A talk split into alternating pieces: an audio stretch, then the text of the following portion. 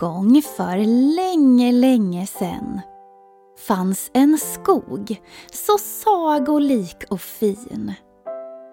Där hände magiska saker på riktigt och inte bara i fantasin. Djupt inne i skogen fanns riktiga tandtroll som var pyttesmå. I sagan du nu ska få höra händer knasiga saker som inte alls är hittepå. Trollbarnen Sten och Felisa hade precis gått och lagt sig när pappa Troll kom in i sovrummet med en grej. Han höll i en kartong som var röd med vita prickar på. Titta här, sa han. Här ska ni få.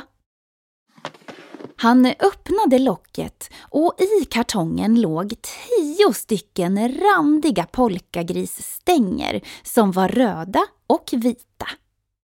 De såg så goda ut så Flisa ville genast i en bita.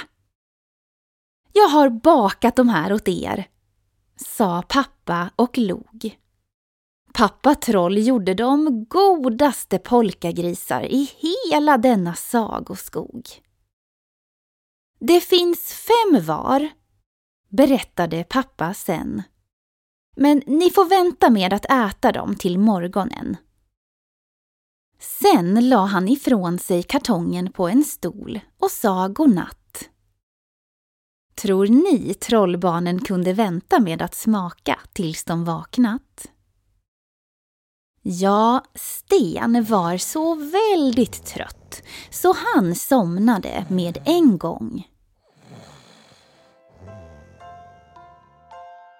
Flisa däremot sneglade bort mot en polkagrisstång. En endaste liten tugga gör väl inget, sa hon tyst. Sen smög hon upp ur sängen utan att göra ifrån sig ett knist.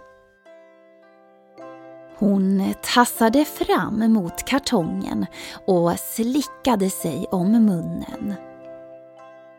Jag smakar bara lite, sa hon. Jag äter max en. Hon öppnade locket och drog in doften av mint.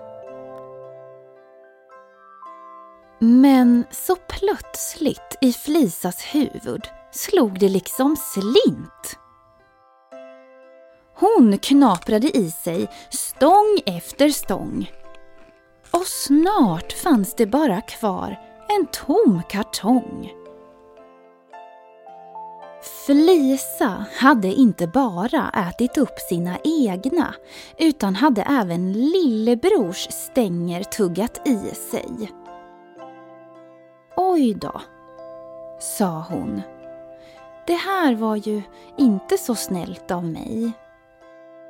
Jag får be pappa baka nya imorgon, sa hon för sig själv, smög tillbaka till sängen och la sig under täcket. Ögonlocken blev tunga och Flisa somnade proppmätt.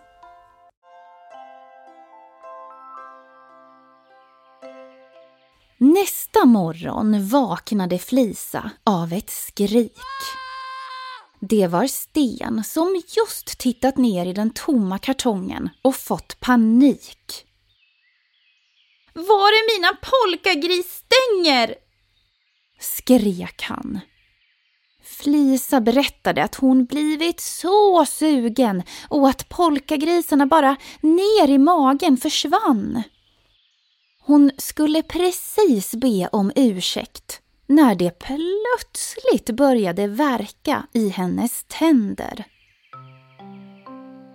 Flisa höll sig om munnen och Sten frågade Vad är det som händer? Flisa skrek och ojade sig.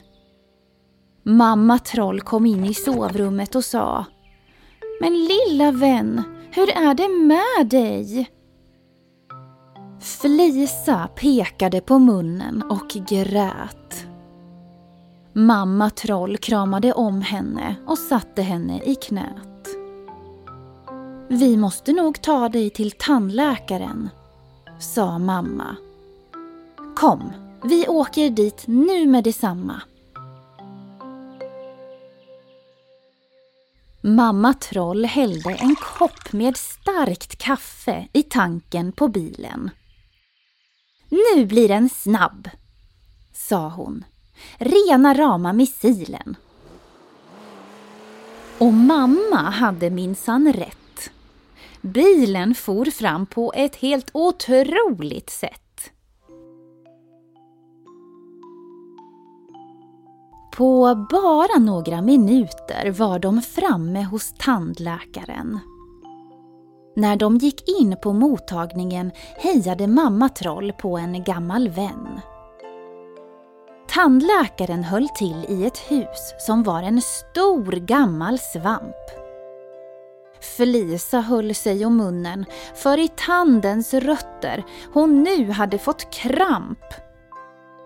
Mammas gamla vän såg hur ont Flisa verkade ha och gav därför sin körlapp till Flisa så att hon inte skulle behöva vänta.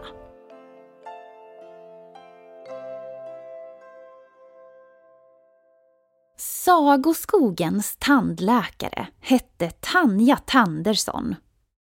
Hon var ett bergstroll och var så stark att hon kunde lyfta flera ton. Och stark behövde hon vara för att kunna dra ut trasiga tänder på skogens jättar och troll. 7589 tänder hade hon dragit ut hittills. Hon förde nämligen på det protokoll. Tanja ropade plötsligt. Varsågod, nummer 37. Mamma manade på Flisa. Se så, det är du. Flisa gick in till Tanja Tandersson och satte sig i tandläkarstolen. Jaha, sa hon. Då kan du gapa lilla vän. Flisa gapade så stort det gick. Tanja tittade in i munnen och sa sen Vänta ett ögonblick. Sen gick hon och hämtade en liten bur med hänglås. Hon la sen i buren några gamla utdragna tänder och en smörgås. Sen bad hon Flisa att gapa igen. Tanja kikade in i munnen och sa Men hej, lilla vän! Sen tog hon fram en liten tång som inte alls var särskilt lång. Med tången nöp hon sen tag i ett pyttelitet tandtroll som satt och åt på Flisas tand. Tandtrollet presenterade sig som Sune från Småland. Tanja satte honom i buren och tittade en sista gång in i Flisas mun. Jo, där fanns ett till tandtroll. Det var Sunes fru, Gun. Flisas smärta försvann med detsamma. Och aldrig mer skulle hon knycka Stens godis. Det lovade hon mamma. Tanja satte även Gun i buren där Sune redan börjat äta på smörgåsen. Sen bar hon ut dem i sagoskogen. Väl ute öppnade hon buren och bad tandtrollen att hålla sig borta från Flisas mun. Vi lovar, svarade Sune och Gun. Sen skuttade de iväg in i sagoskogen, mätta för nu. Vilken mun besöker de härnäst, tror du?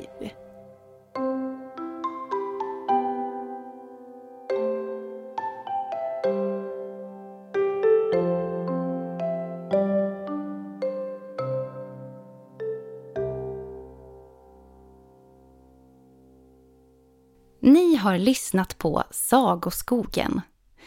Skriven och producerad av Johanna Blomgren och Henrik Nordgren.